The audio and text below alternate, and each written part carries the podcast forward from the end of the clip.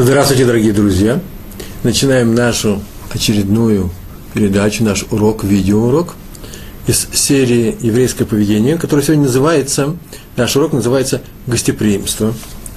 Написано в недельном разделе «Ятро», одном из недельных разделов, первых недельных разделов книги «Шмот», пятикнижие. Написано в книге «Шмот», 18 глава, 12 стих. «И пришел Аарон и все старейшины Израиля есть хлеб с тестем Моше». С тестем Моше это, как известно, священник Етро. И глава называется у нас Етро. «И пришел Аарон и все старейшины Израиля есть хлеб с Етро». Пришли они, когда Етро пришел навестить евреев, которые вышли совсем недавно из Египта, и пришел к своему зятю Моше, который вышел к нему навстречу, и потом пришли и Аарон, брат Моше Рабейну, нашего учителя Моше, и старейшины вместе с ними пришли к Ятро и устроили с ним пир, есть хлеб с тестем Моше, перед Всевышним написано. Раши на это место пишет, а куда ушел Моше? Написано, и пришел Аарон, и все старейшины Израиля есть хлеб. При нем не написано, что он пришел с Аароном. Разве о нем не сказано было выше, что он вышел ему навстречу своему тестю, Ятро, чтобы оказать ему почет? Так пишет Раши, сам задает вопрос. И отвечает, да он стоял и не ел хлеб вместе с Аароном и старейшинами Израиля и с Ятро. Он стоял и прислуживал Ятро, выполнял роль слуги. Как написано про нашего праотца Авраама в книге Берешит, 18 стих. Весь 18 стих посвящен тому, что Авраама, который болел после обрезания, навестили трое незнакомых ему людей. Некоторые говорят, что он не знал о том, что это ангелы, большинство комментаторов. И написано там, а он стоит при них.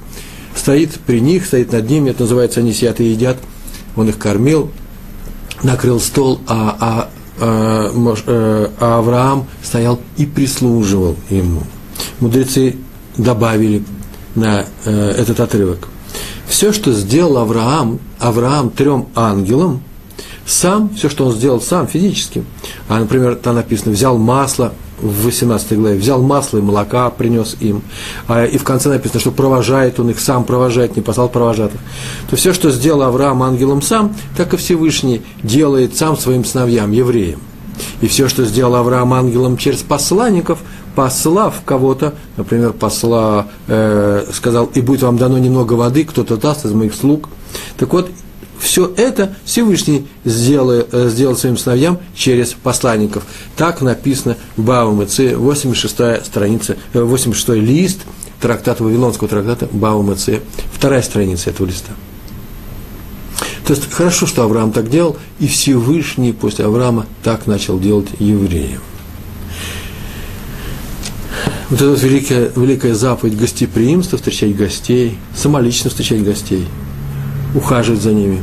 Этой теме и посвящен наш сегодняшний видеоурок. Сначала история. Раби Иуда Лейб Кеанаман, отец раби Йосефа Шлома Кеанамана, руководителя главы Понивирской Ешивы Понивирш. Так вот, про отца руководителя Понивирской Ешивы известно, что он еще в Литве, там у себя в Европе, до того, как Ешива переехал сюда в Эрец-Исроэль, был габаем в синагоге. Габаем в синагоге, небольшое было местечко, и синагог там было мало, и он был габай, это тот, кто обслуживает синагогу, кто руководит ею, административное лицо, а заодно он выполнял все функции работников этой синагоги.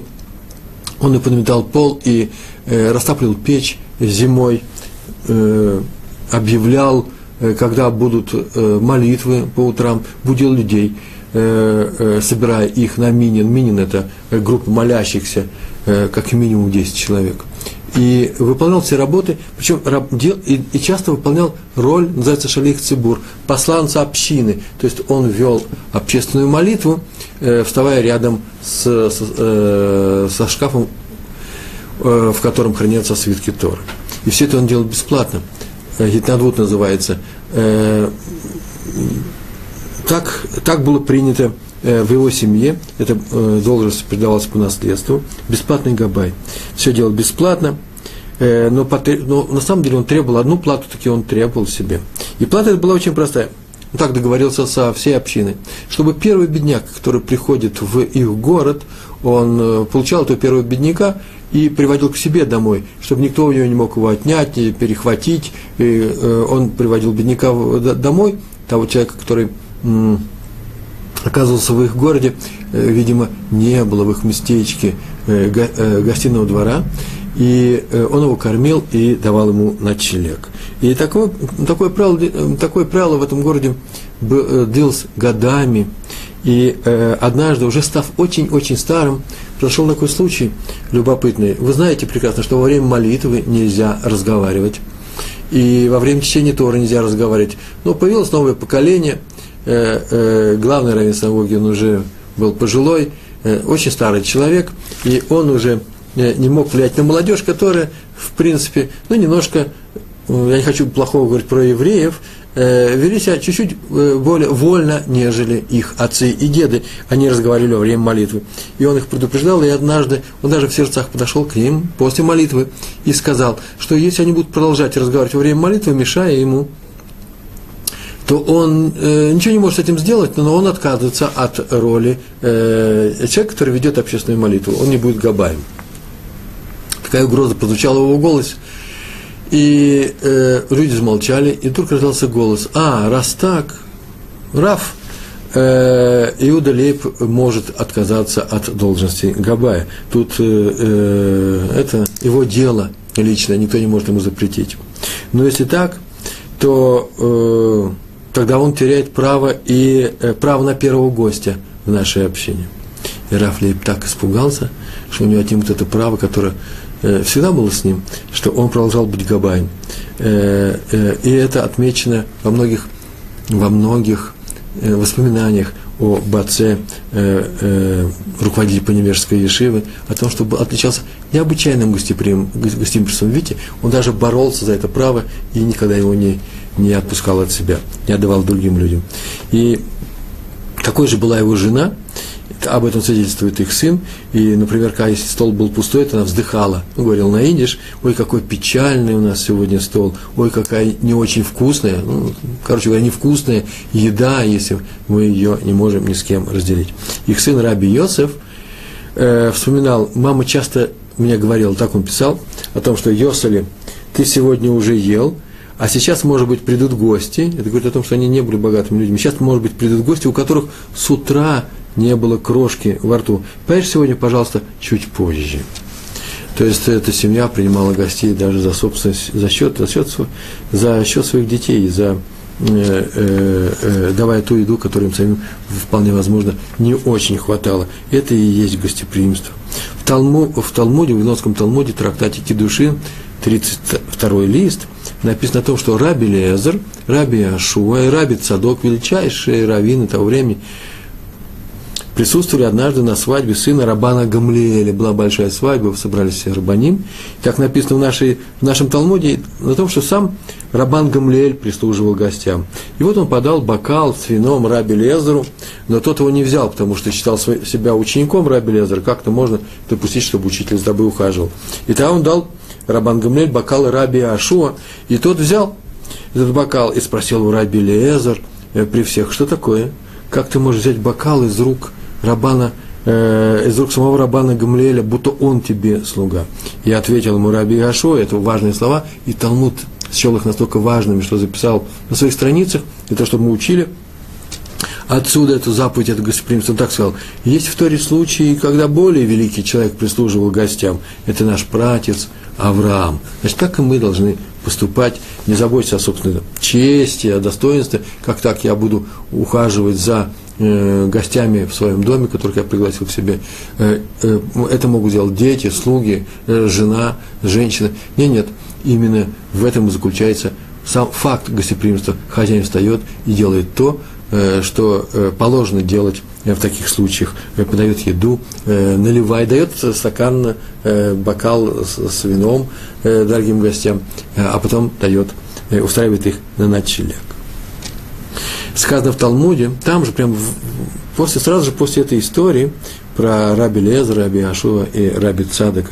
Там так написано: если пришла к тебе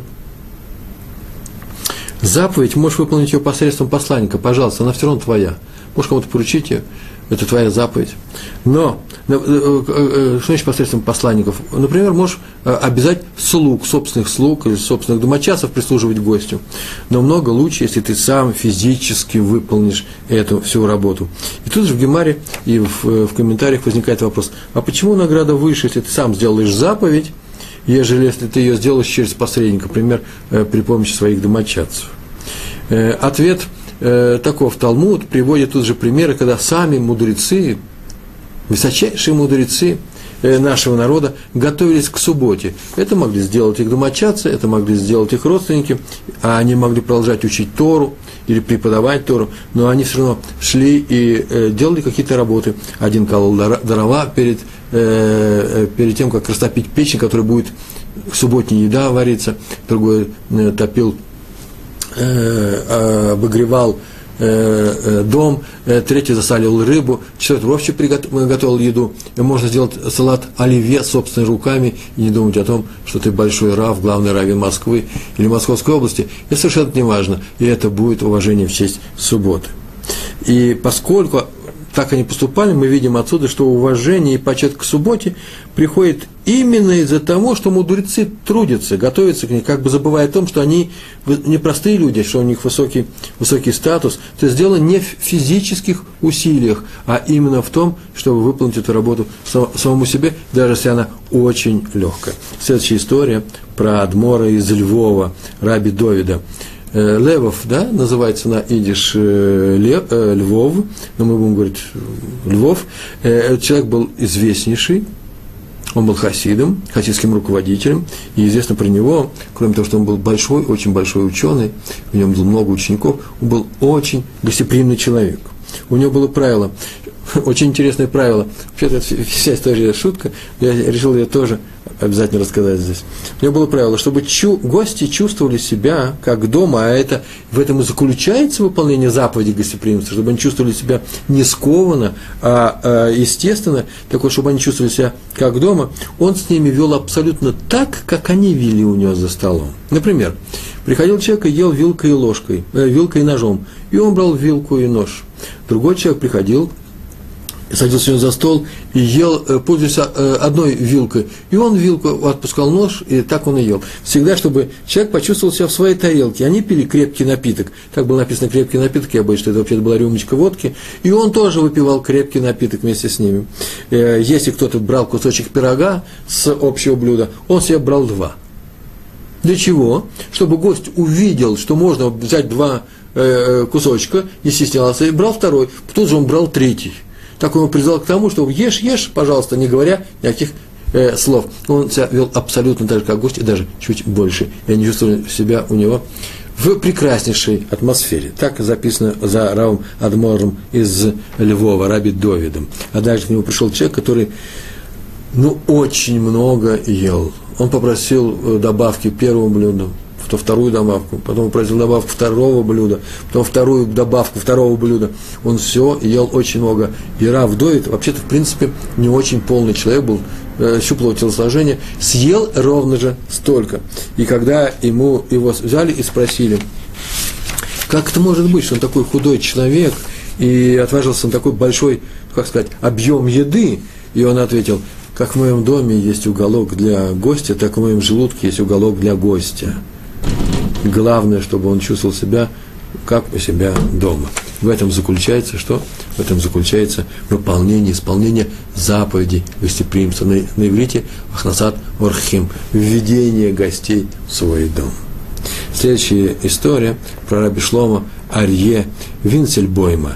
Адмор хасидов, тоже был хасидским руководителем, он тоже славился большим гостеприимством. Сегодня у меня будет история про людей, которые оставили свое имя в еврейской истории не только как известные талмудисты, мудрецы, учителя, а именно как люди необычайно гостеприимные, и мы у них учимся этому качеству. Так вот, он давал людям, бедным людям, буквально с улицы, который приводил с улицы, шел домой и приводил людей с улицы, евреев, свою кровать и свою одежду. Они спали у него на постели, и он им давал свои рубашки, все, что принадлежало ему. Такую фразу он сказал, я ее записал специально для того, чтобы вам здесь сообщить.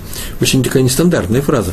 Он так говорил, что в этой жизни нас одолевают разные насекомые. Бывает такое, мы что мы делаем? Мы отгоняем их рукой. Мы не даем себя укусить. Но когда мы умрем, Луалейну, да, не о нас будет сказано сейчас, еще рано, но когда мы умрем, сползутся черви, и мы не можем их отогнать. Так вот, в заслугу за выполнение заповеди приема гостей будет спасена моя душа от червей ада, а это важнее, чем могильные черви. А теперь, непростое выражение, здесь нужно, Юн называется, нужно еще исследовать, что он хотел сказать, но в принципе видно, он считал, что эта заповедь нужна человеку для исправления его души в этом мире. И однажды произошла такая история. Мне эта история понравилась, сейчас я ее буду рассказывать, немножко даже поправлю, расскажу не так, как она записана в книжках. Однажды написано в книжках, власти издали указ, запрещение, запрещающий принимать в своих домах гостей евреев. Так написано в книгах. Я просто подумал, как такое может быть, а потом выяснилось, что да нет же, это же был простой указ, который касался запрета давать кров незарегистрированным в данном местечке евреев. Поскольку были ограничения черты оседлости, и каждый вновь прибывший должен был зарегистрироваться в полиции. Ну, не все это могли делать по некоторым причинам, и поэтому как раз таких людей-то он и принимал. А инспектором, который сидел за исполнением вот именно этого указа, как в местечке, где Рабби Шломо Арье Винцельбойм был раввином, взял на себя один выкрестый еврей, который изменил нашей вере, и он-то знал евреев изнутри, и он хорошо знал обычаи дома Рабби Шломо принимать у себя гостей. И он пришел и обнаружил его дом полный гостей. Вот тут же составил протокол, написано в книжке, что ему сказал Рабби Шломо Арье, но это сейчас уже не важно, главное, что все равно он составил этот протокол, подал его в полицию, оттуда дело пошло в суд, его вызвали через околоточного в суд, околоточный я добавил, как еще вызывали в суд, вызвали его в суд, он спросил, вот идет суд, он спросил, уважаемый судья, он говорил, как положено вообще раввин, очень уважительно по отношению ко всем людям, он сказал, уважаемый судья, можно я задам вам один вопрос, прежде чем он сейчас его присудит к большому штрафу? Можно я задам вам один вопрос? Задавай. Он спросил, уважаемый судья, скажите, пожалуйста, у вас дома есть собака? Этот человек был русский, местечко или городок провинциальный был таков, что у всех состоятельных людей вся была собака на охране, вообще были и сторожа, и забор большой и железный. У вас есть собака? Судья удивился и ответил, конечно, есть. А даете ли вы ей, уважаемый судья, еду? И тот сказал, и еще, и место ночевать ей выделено. Ну, есть у нее и еда, и место ночевать, к чему ты все это рассказываешь? И тут Рабби Шломо Арье сказал, разве бедный человек хуже собаки, если мы не можем его принять, накормить и дать ему поспать? По образу подобия Всевышнего он создан, по образу и подобию. Судья, будучи христианином, который тоже считал, что человек создан по образу и подобию Всевышнего Творца, не мог с этим не согласиться и сказал только, я с собой согласен полностью, Ребе, но таков указ, что я могу сделать? Собака, видишь ли, странный человек, она не должна проходить регистрацию в полиции, и для нее нет черты оседлости, а это указ государственный. Вот об этом я и говорю, сказал Рабби Шломо Арье. Если, допустим, завтра власти запретят держать дома собак, неужели уважаемый судья выгонит своего верного пса на улицу? Судья задумался и говорит, будучи честным человеком, должен признать, что своего пса на улицу я никогда не выгоню. Поэтому я на этот раз тебя не приговариваю к штрафу, но в следующий раз будь осторожен с нашим инспектором выкрестом, пожалуйста. На этом закончилась эта история, а слова о том, что человеку выше собаки, которую мы обязаны кормить, а тем более человек, который голодный, мы обязаны кормить, вошли в еврейскую историю. Сейчас я принесу несколько пунктов, очень простых, определение закона о гостеприимстве. Нам Тора дала в обязанность исполнять эту заповедь гостеприимства, принимать в своем доме людей, которые нуждаются в крови и в еде, голодных и людей, и которым негде спать. В положение о гостеприимстве входит несколько пунктов. Следующие пункты. Первое. Не просто дать еду и ночлег. Надо быть приветливым хозяином. Приветливость – это необходимое качество исполнения этой заповеди. Второй момент. Незамедлительное представление еды и питья. Обязательно нужно не задерживать, подать на стол, пригласить людей к столу. Почему? Потому что люди голодные и хотят есть. Или хотя бы закуску перед едой, если у вас там большой стол накрывается, ну дайте хотя бы перекусить людям. Ибо гость, возможно, голоден, хочет пить, но он стесняется об этом сказать. Вот если человек у вас стесняется, значит, если человек у кого-то стесняется, значит, хозяева не очень гостеприимно его встречают. Нужно делать все, чтобы стеснялся даже самый стеснительный из наших гостей. И третий пункт. На ночь гость получает наилучшее место. Ну и постель для сна. И, возможно, он устал с дороги. А уставшему с дороги человеку удобство во сне важнее даже, чем утоление голода. Это важный момент, который мы не должны упускать. То, что представление постели важнее, чем еда, отмечено в Танахом, нашими святыми книгами, в рассказе о женщине, которая принимала у себя в гостях пророка Элишу. Она обращается к своему мужу, и так написано во второй книге Малахим, Судьи, 4 глава. Вторая книга Малахим, 4 глава, 10 стих. Она так сказала мужу: давай сделаем наверху маленькую комнату и поставим ему там кровать, пророку, кровать, стол, стул и светильник. Кровать предшествует столу, ибо женщина понимает, что уставший путник часто предпочитает сначала выспаться, а потом поесть. Еще одна история про Рабби Исера Залмана Мельцера. Он был приглашен на должность главного раввина в город Слуцк, будучи еще очень и очень молодым. И также руководитель Ешивы, его пригласили, он там руководил Ешивой. Ему было чуть больше 30 лет, может быть. И однажды он оказался в соседнем городе Слуцком, который называется Двинск, где зашел навестить светоча того поколения, большого мудреца, Раби Меира Симху. Крупнейший мудрец был. И Раби Меир Симху был пожилой человек в это время, он же был очень старый человек. Много лет ему было. И он, хозяин, обрадовался гостю, радушно его встретил, открыл дверь, пригласил сразу же к столу и закричал своей жене и всем своим домочадцам: какой великий Йом-Тов, какой великий праздник у нас сегодня дома, у нас наступил, нас навещает крупнейший раввин, руководитель Ешивы Слуцка. И дальше говорил всякие такие слова, пока тут же накрывали на стол. И Рабби Исер Залман Мельцер потом сказал, что он впервые в жизни понял, что чувствовали ангелы, что должны были чувствовать ангелы, которых пригласил к себе в дом наш праотец Авраам. Такое радушное было гостеприимство у Рабби Меира Симхи в городе Двинске, который он оказал Рабу Мельцеру. Мы говорили о том, что гостей нужно приветливо принимать, надо вообще сказать, с радостью их надо принимать.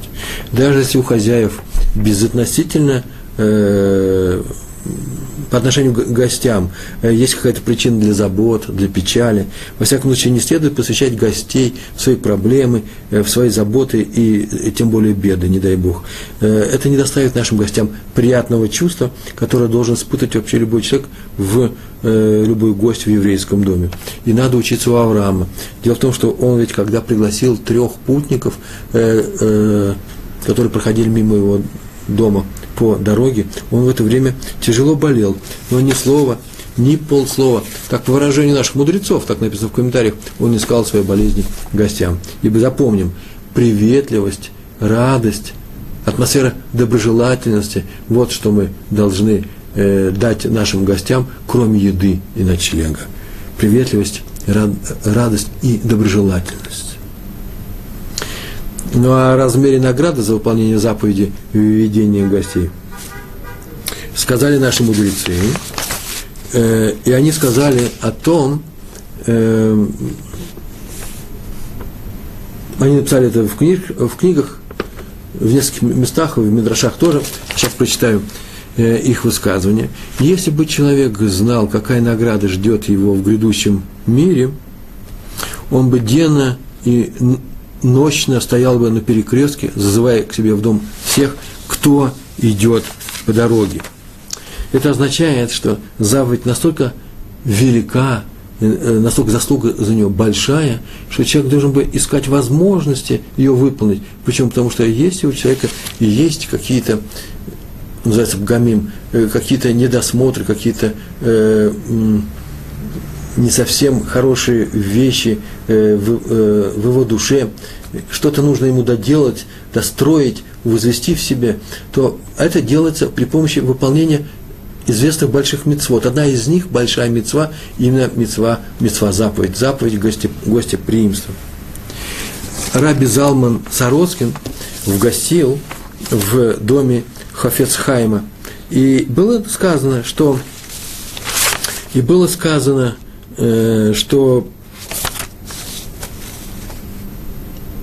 так написано в рассказе про этот случай, что сам Хафец Хаим, это было в Литве, в местечке, которое называется Радин, ухаживал за ним, прислуживал ему за столом, и даже после того, как сюда кончилась трапеза, хотел застелить ему постель, сам пошел стелить постель.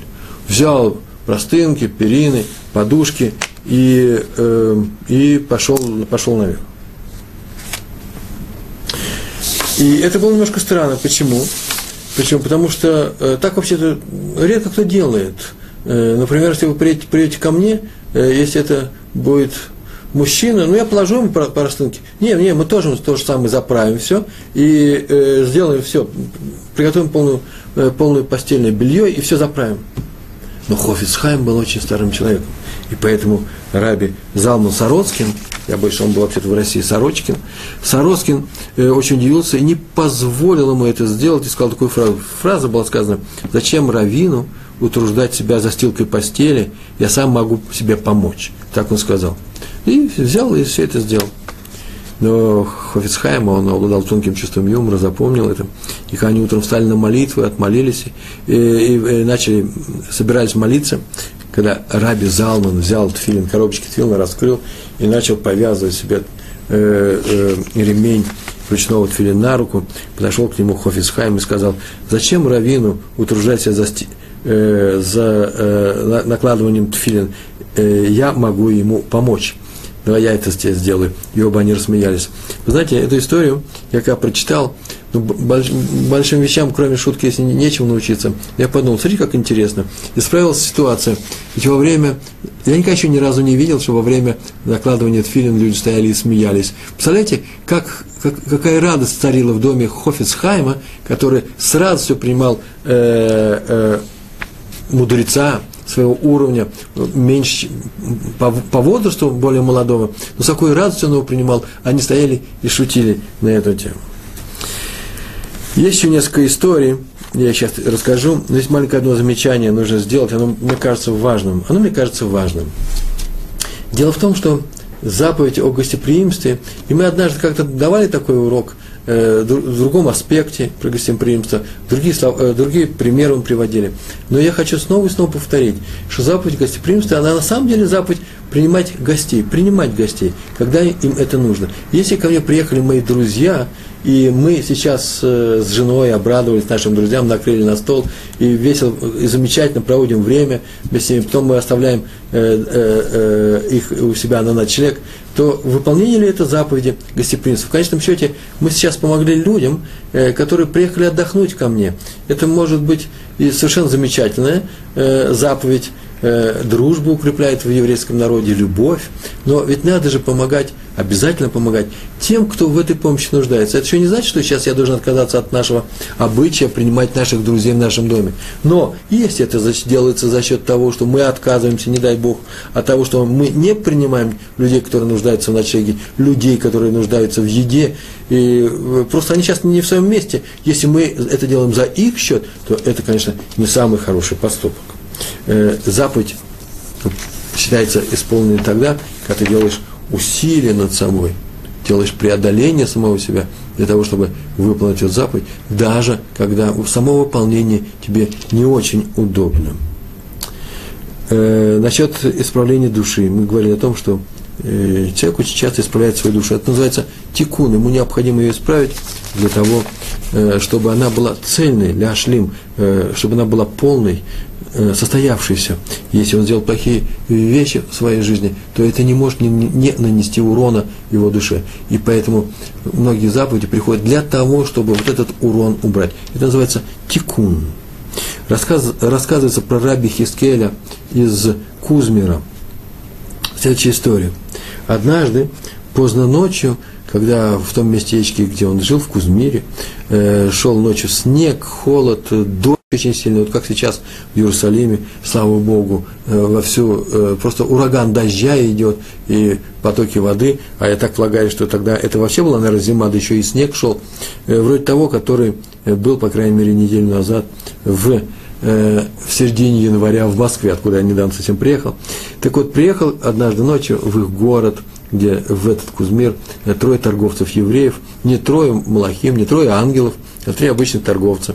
И приехали они поздно, так они въехали в этот город небольшой, он оказался на их пути, и не могли найти ночлега, там наверное, тоже не было постоялого двора, так или иначе они ехали под этим дождем, под этим снегом, не знаю, была жуткая непогода, по городу и смотрели на окна, где еще горит огонек, и ничего не нашли, кроме как дом у раби Хискеля. Он учился, они постучали, он открыл, он не будил слугу, он учился, он сам лично открыл им, ввел их, и радушно их впустил, накормил, положил спать, а засветло они встали, они очень торопились, и еще солнце не вставало, они встали и ушли. А его слуга ночевал в соседней комнате и слышал о том, как приходили сюда какие-то люди. А это вообще хасидская история. Это хасидский руководитель, адмор и ребе. И почему-то слуга этот решил, что так поздно и без шума приходили трое людей, и их ребе вставал, принимал их очень поздно. А теперь утром, рано утром, слуга встает рано, уже никого нету, и он решил о том, что приходили души из духовного мира. И поэтому, кстати, именно поэтому он от страху-то и не вышел посмотреть, кто пришел ночью. А наутро он в синагоге рассказал всем хасидам о том, что у них необыкновенный ребе, которому к ночью к ребе приходили души, которые ищут себе тикун, исправление. По хасидским верованиям души людей, которые умерли, но которые не исправили некоторые аспекты себя, своих душ, они не исправлены, то есть они сделали какие-то нарушения и не сделали тшува, не сделали исправлений, то они приходят и ищут исправление каким-то образом. Эти души маются, и им нужно помочь. Вот такие души приходили к нашему ребе. Ребе услышал и засмеялся. Да нет же, все было намного проще. Это не те души, которые ищут себе исправления, приходили сегодня ночью, пока ты спал, мой любимый слуга. А это живые люди, которые пришли для исправления моей души, для исправления меня. Я исправил свою душу тем, что выполнил великую заповедь мицву ахнасат урхим, заповедь в гостеприимстве. Еще я расскажу несколько историй, которые мне кажутся достаточно важными, хотя и они были, по-моему, записаны на сайте Toldot.ru, но они очень хороши для нашей темы. Первая история про Рава Соловейчика. Рав Соловейчик, Йосеф Дов Соловейчик, он был очень молодым человеком, когда произошла эта история. Один из самых выдающихся авторитетов конца прошлого века, 19 века. В городе Барановичи. Он был... Приехал Рав Соловейчик в город Барановичи. И человек, он был тогда совсем молодым, и в лицо его мало кто еще знал, хотя книги его были уже известны, и кто он такой, все знали. Но в лицо его мало кто знал. И поэтому, когда он обратился к владельцу одного из постоялых дворов, куда он обратился для того, чтобы переночевать там, то тот ему сказал, что перед ним обычное время, он сказал, ночь... Тот решил, мне, знаете, такое выражение, нечего перед ним ломать шапку, и сказал, что у него ничего нету для того, чтобы дать ночлег. Нет ни одной комнаты, вообще ничего нет. И так, ну, нельзя же не пустить еврея, да, оставить его на улице. Поэтому так сказал Раву Соловейчику. Там, где найдешь угол себе, например, на кухне, там бросай свое пальто на пол, там и спи. Пожалуйста, бесплатно. У меня нет времени на тебя, вообще нет времени. заниматься. Почему? Потому что с минуты на минуту прибудет Рабби Арон из Кайданова, такой известнейший хасидский праведник, цадик, Рава Соловейчика литовского направления. Я не знаю, кем был хозяин постоялого двора, но Рабби Арон из Кайданова – это известнейшая хасидская личность, герой хасидских сказаний многих, мудрейший человек был и большой праведник. И он побежал давать, сказав это, он побежал давать указания своим слугам по приему знаменитого Рава. Ну, Рабби Довид вздохнул, он был человек скромный, пошел искать занятое место на кухне, там уже какие-то люди лежали, ничего особенного не нашел, и нашел себе незанятое место под лестницей. Была большая лестница, которая вела на второй этаж, и он там прямо под этой лестницей положил свое пальто, лег и собрался заснуть.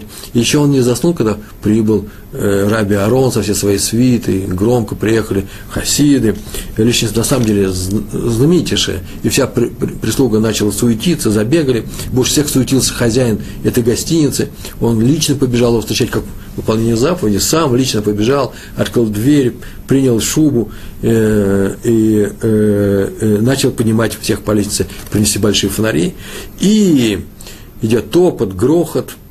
И вот Рабби Арон поднимается по лестнице, вокруг света много, он смотрит вниз, и кого он видит? Рабби Соловейчик, собственной персоной, лежит себе спокойненько под лесенкой и смотрит на него, вот, собирается заснуть. Тут же он побежал к нему, спустился, горячо его обнял, приветствовал уважаемого учителя, он так ему сказал учитель, хотя ну, он был, наверное, сам не очень пожилой Рабби Арон из Кайданова, но он учился у Рабби Соловейчика и обнял его. Как только увидел хозяин эту сцену, он обомлел от страха. Что же это он сделал? Он прорвался через толпу к Рабби Соловейчику и начал со слезами, буквально плача, со слезами в голосе извиняться. «Ой, я не знал, какой раввин к нам пришел. Ой, я виноват, забегался, как хорошо, что вы посетили наше заведение». Сейчас он раскаивается в своей ошибке, больше такого никогда не будет. Он сейчас распорядится отдать раввину самые лучшие из комнат, ну, какие-то комнаты появились, потом подумал, да, комнаты у меня не появились, я дам свою комнату, а мы с моей женой где-нибудь пристроимся.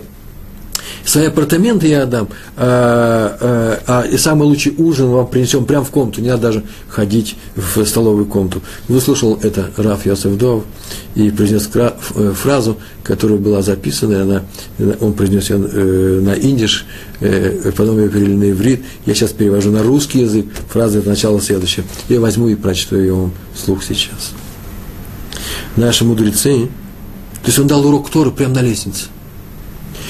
Наши мудрецы учат законы гостеприимства у Авраама, у нашего праведника, у нашего праотца Авраама, который принимал 3 гостей, и не учат они законы гостеприимства из такой же ситуации у племянника Лота, который тоже принимал тех же самых ангелов, 2 ангелов, из этих 3 он принимал у себя в городе Сдом. Почему у Авраама, а не у Лота? Ведь, кажется, Лот проявил большее мужество, чем его дядя, ведь ему угрожали жители Сдома. Но он не выдал гостей на рассержание толпы, в то время как Аврааму никто не угрожал. Никто ему не угрожал, днем он принял этих 3 гостей и щедро их накормил. «Дело в том, — сказал Рабби Йосеф Дов Соловейчик, — что Лот знал, что его посетили ангелы, а перед ангелами трудно не проявить максимальное старание. А Авраам же думал, что перед ним самые простые бедуины, простые арабы, и поэтому все же побежал, и несмотря на это побежал отдать распоряжение, чтобы приготовили им лучшее из лучшего, из самого хорошего, что есть в его доме. Никакой доблести нет в том, — сказал Рав Соловейчик, — чтобы отдать свою комнату человеку, к которому относишься с повышенным почтением. Но заповедь говорит там совсем другое. Прими простого человека, как самого дорогого из гостей. Прими, как принимают ангелов. Вот чему учит этот эпизод. Повторяю, Авраам думал, что это простые люди, и принял их как ангелов. А Лот знал, что это ангелы, поэтому и принял их как ангелов. И мы учимся у Авраама. История про Хафец Хаима. Такая же аналогичная, кстати, история произошла в городе Радин, где была ешива, которой заведовал Хафец Хаим.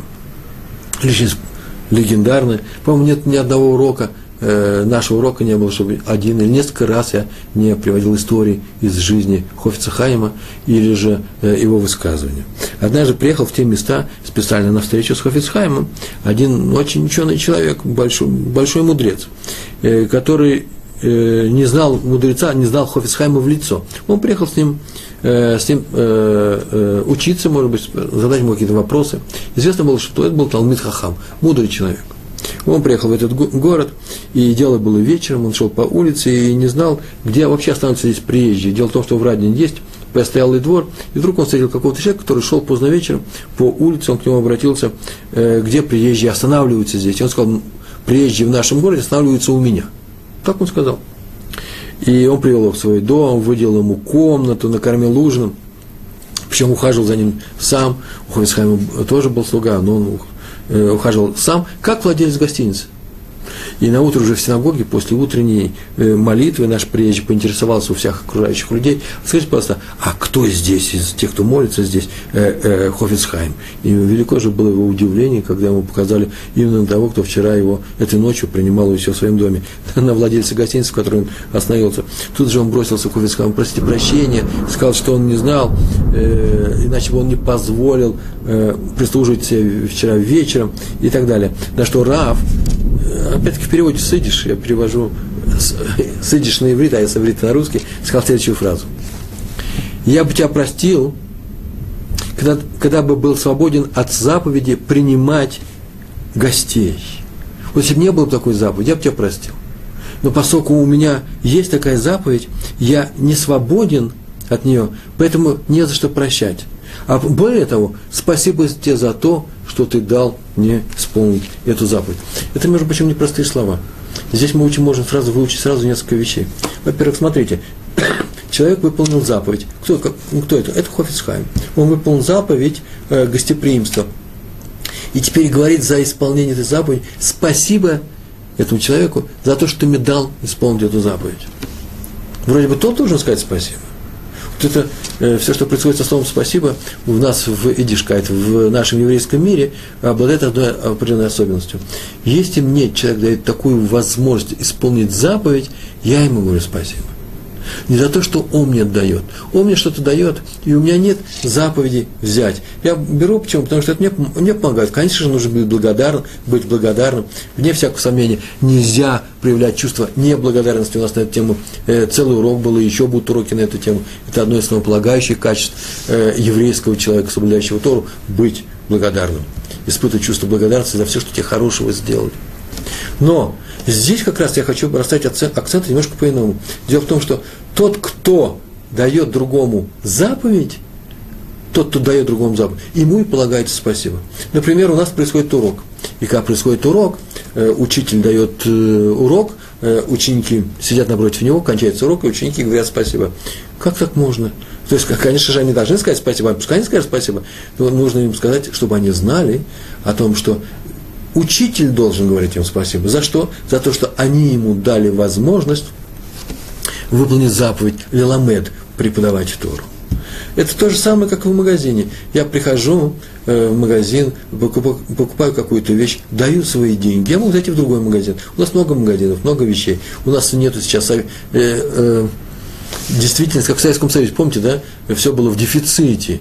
И если владелец магазина, не владелец магазина, тот там работает, продавец что-то мне доставал из-под прилавка, я ему говорил спасибо, за что он выделил меня из всех остальных людей, он делает мне хорошие вещи, а за хорошие вещи нужно говорить спасибо. А сейчас все происходит по-другому, немножко по-другому, а именно как? Я плачу деньги, и продавец говорит мне спасибо. Так принято во всем мире. За что? За то, что я выбрал именно его магазин. Более того, я решил что-то у него купить. То же самое с автобусом. Я выхожу из автобуса, я говорю спасибо шоферу, и он мне говорит спасибо за то, что ты сел в мой автобус. Между прочим, Израиль одна, может быть, из немногих стран, где обе стороны говорят друг другу спасибо. Сказать спасибо здесь считается, это просто минимальным уровнем воспитанности и приличия. Говорите всегда спасибо. То же самое сказал и Хафец Хаим. Спасибо тебе большое за то, что ты мне дал выполнить эту заповедь. Между прочим, само выражение «спасибо» звучит на иврите очень интересно. Все знают, что на иврите «спасибо» – это «туда», «я тебя благодарю». есть несколько другая формула среди евреев, которые соблюдают заповеди Торы. Формула звучит таким образом. Мне что-то дают, причем дают, явно выполняя заповедь. Например, помогают мне. Я останавливаю машину, и трэмп называется, да? Я останавливаю машину, потому что мне долго не было автобуса, мне в то место, куда направляется и эта машина, и человек оставляет свою машину, и почему бы еврея не пригласить к себе в салон, и я еду с ним, а потом, когда я выхожу, я ему говорю такую следующую фразу. Спасибо. Знаете, каким особым образом я подношу эту фразу? Я говорю, тискели мицвот. В нашем сефардском нынешнем произношении это будет тискели мицвот, в ашкеназском это будет тизке. А слово «захэ» – «удостоится», да? «Тизгэ лимитсвэс» – «удостойся заповедей». Чтобы у тебя еще были заповеди, которые, выполняя их, ты тоже получишь награду. Награда от Всевышнего. Ну, выше моей награды, которую я могу дать тебе. Какая моя награда? Только одно слово «спасибо». Я тебе желаю получить, это благословение на самом деле, получить еще заповеди, которые ты исполнишь. Награда за заповеди – новая заповедь.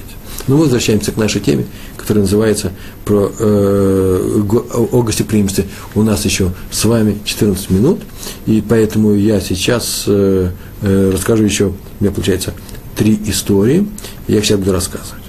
Одна история, она мне очень в свое время понравилась, про Рава Альберштама. Если когда-нибудь среди своих уроков я уже рассказывал какую-то историю, что не значит, что эта история не будет рассказана и дальше. Почему я скажу? Потому что каждую историю можно показывать с новой, в новом ракурсе, можно расставить по-новому акценты. Вот сейчас одна из таких историй, которая, возможно, я вам уже когда-то рассказывал, про Рава Альберштама, известнейший мудрец новейшего времени, еврейский мудрец. Это тоже происходило в зале, полное его имя, Рабби Хискель Альберштам из Шинова. Шинов – это местечко, если я не ошибаюсь, в Белоруссии, или Северной Украины. Надо будет посмотреть. Из Шинова. Он себя пригласил, старался пригласить к себе в дом больных, нищих, которых вообще, в принципе, не приглашали других. Такая у него была установка, моральная установка. Вот есть люди, которых приглашают все, и это приятно. Приятного человека всегда приятно пригласить. Раввина, который приезжает в наш город. А вот кого не приглашает никто, вот тот обязательно получал такую возможность переночевать и поесть, и переночевать в доме Рава Хискеля Альберштама в городе Шинов. Вот однажды к нему пришли на урок хасиды, и сидели, и учились, а жили-то они не богато.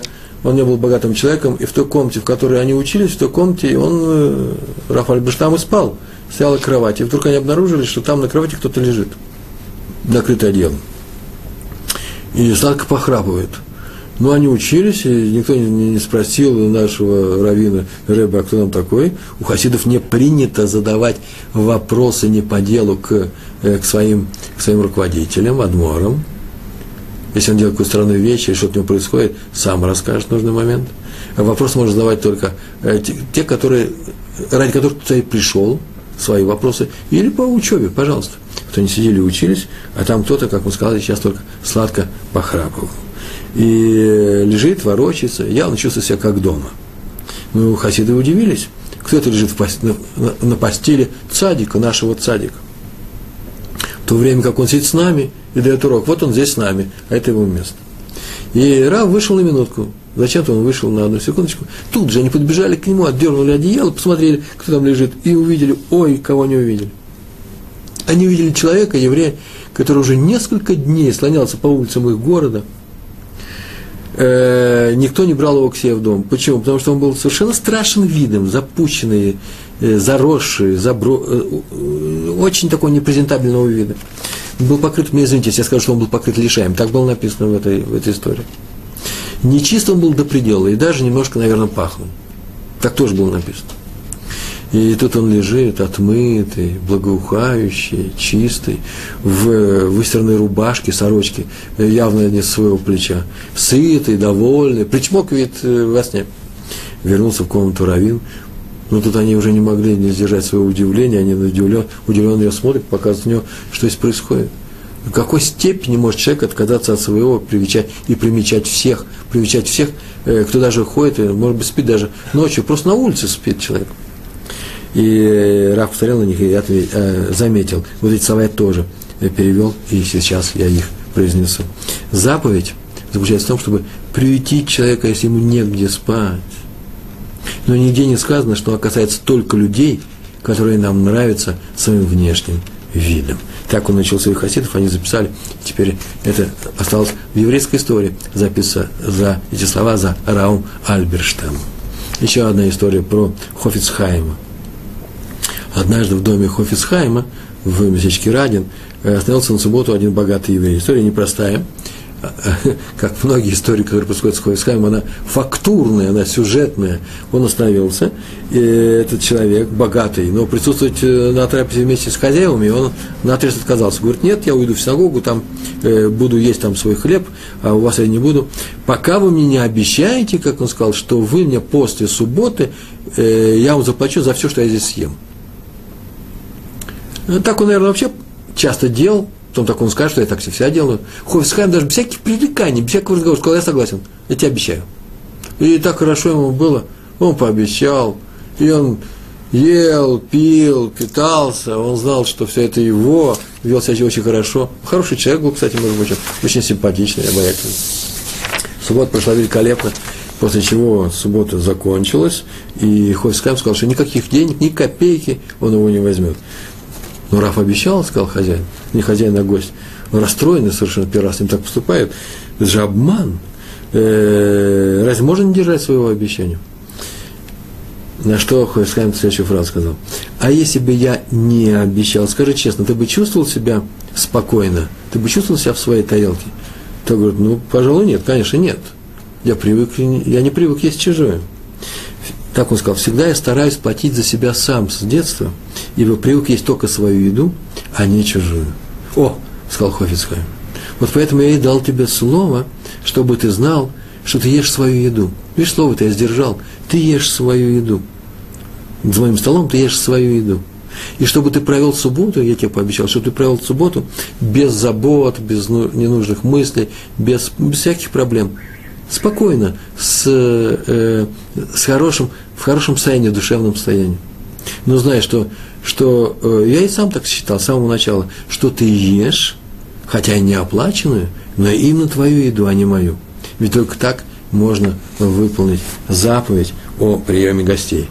Я даю людям свою еду, и как только я ее даю людям в своем доме, гостеприимном доме, она тоже становится их едой. И поэтому платить за нее особенно не нужно. Что такое платить? Это чужое сделать своим. А я уже и дал, я не говорю про себя, да, хозяин, гостеприимный хозяин уже и дал своим гостям во владение еду и ночлег. А теперь еще у нас осталось 4 минуты про рабби Гродзенского мы рассказываем. Гостил у рабби чуть больше 4, на самом деле, не подсказывает. Вот мы сейчас это время заполним. Гостил у рабби Хаима Озера Гродзенского. Однажды, это происходило в дни праздника Суккот, один приезжий. Вы знаете, что в Суккот, сейчас не дни Суккот, но лишний раз стоит это напомнить, потому что все у нас единая Тора, ее нельзя расчленить, что в Суккот евреи живут, мужская часть еврейского населения живет в специальных шалашах, которые называются сука. Именно живет там. Мы там учимся, мы там едим, все наши трапезы мы принимаем там, мы там спим, мы именно ночью спим, если хотим днем отдохнуть, там спим. Все у нас происходит в этой суке. Ни один еврей не свободен от того, чтобы исполнить эту заповедь физически своим телом, живя в суке, питаясь там, принося благословение, учась и устраиваясь там на ночлег. Между прочим, это заметил, что многие евреи нынче могут выйти из суки и некоторые дела делать вне, например, учеба. Они идут в синагогу и учатся там. Это вполне разрешается, вполне легитимно. Почему? Потому что человек, может быть, на самом привычном месте в синагоге учится намного лучше, он так привык, чем в новом для себя месте. Или там у него есть книги, или там у него есть хаврута. Хаврута – это человек, который сидит напротив нее и учится. Но и, по возможности надо такую заповедь исполнять. О чем мы, в принципе, говорим на наших уроках, и, в частности, говорили совсем недавно в теме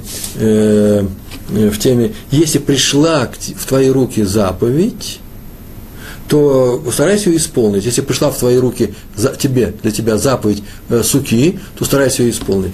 Но в некоторых случаях можно давать себе послабление, в частности, с сукой. Так или иначе, у Рава Гродзенского Хаим Озер Гродзенский в празднике Суккот был один приезжий человек, и после вечерней молитвы было, это все-таки Литва, это Лита, это не Израиль, там холодновато. Да, кстати, между прочим, я сказал, что все разрешается делать в этой суке, все положено делать в суке, но если ты что-то не можешь делать, то не надо этого делать, например, очень холодно, или еще из-за каких-то причин, то в суке находиться не надо, например, ты приболел, а там прохладно.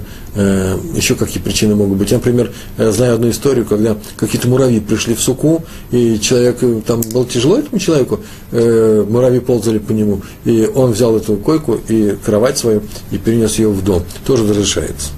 Почему? Потому что не дай Бог, называется мицтайр, не дай Бог мучиться в суке, выполнять заповедь мучаясь не надо. И мучаясь не надо. И вот после вечерней молитвы праздник Суккот, ему раввин сказал, что приглашает гостя после молитвы в свою суку, и он, сука стоит во дворе, и там уже праздничная трапеза уже накрытая, но он там останется один гость, почему? Потому что сам хозяин, Рав Хаим Озер Гродзенский, проведет все остальное время сюду трапезу, проведет дома, на втором этаже, почему? Потому что он приболел, он болеет, у него горло болит. Как известно, я вообще только сказал об этом, больной человек свободен от соблюдения заповеди есть и спать в суке. Так гость и сделал. Он не пререкался, он спустился в суку и собрался приступить к трапезе, сказать кидуш и преломить хлеб, как вдруг увидел, что Рав стоит в дверях и тяжело дышит. Он спустился со второго этажа, было очень тяжело спускаться, он был больной человек, на самом деле серьезно больной человек, и он объяснил. Сначала я подумал, так он сказал своему гостю, что останусь наверху. Почему? Потому что свободен от исполнения этой заповеди. Почему? Потому что на самом деле свободен, я болею. Но потом понял, я же не свободен от исполнения другой великой заповеди, приема гостей. Ведь Авраам принимал 3 гостей, 3 путников, которые проходили мимо его дома, в то время, когда был очень сам тяжело болел. Так что я решил эту заповедь исполнять, несмотря на то, что я сейчас болею. Да и вообще нехорошо, когда трапеза проводится в одиночестве. Какое же это гостеприимство, если человек сидит и одиноко, сам собой размышляет, даже если он может взять и поучиться немного отдельно. Рав Гродзенский тем самым показал о том, что заповедь, соблюдение заповеди гостеприимства – это более серьезная заповедь, чем Суккот. Почему? Потому что она не освобождает даже таких людей, как больные люди. Если кому-то придет человек в гости, которым нужно помочь именно гостеприимством, отдать распоряжение, пускай отдаст распоряжение своим домочадцам, но никогда не говорит такую фразу, если есть такая возможность, я болею, а поэтому попросись к нашим соседям или еще кому-нибудь. Бывает, почему и такое, нет такой возможности, тогда устрой этого человека, помоги ему устроиться на ночлег в твоим городе, чтобы им корми его. Ну, наверное, на этом мы сейчас и прекращаем наш урок. Единственное, что только могу сказать, что сейчас мы живем с вами в тяжелое время, когда, в принципе, нет на улице людей, которые ходят и просят к нам на ночлег.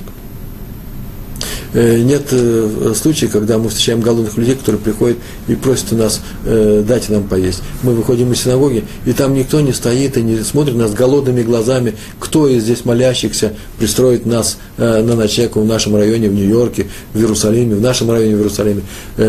Рамат Шломо. Я ни разу не видал такое, чтобы кто-то там стоял и нельзя было его пристроить.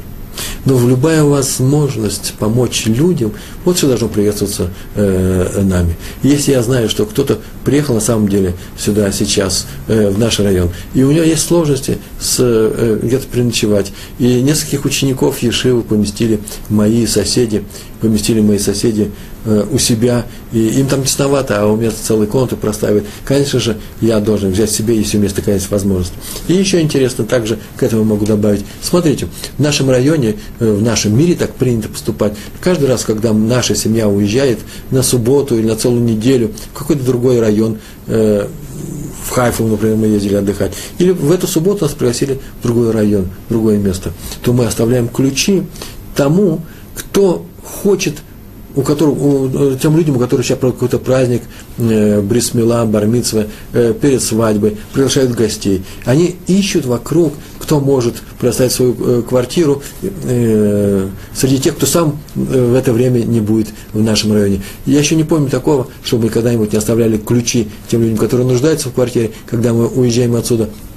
И когда к нам приезжают гости, и на самом деле их много гостей, и чтобы всегда у нас была возможность принимать много гостей в нашем народе, мы всегда можем найти возможность их устроить, опросим наших соседей, друзей в нашем районе.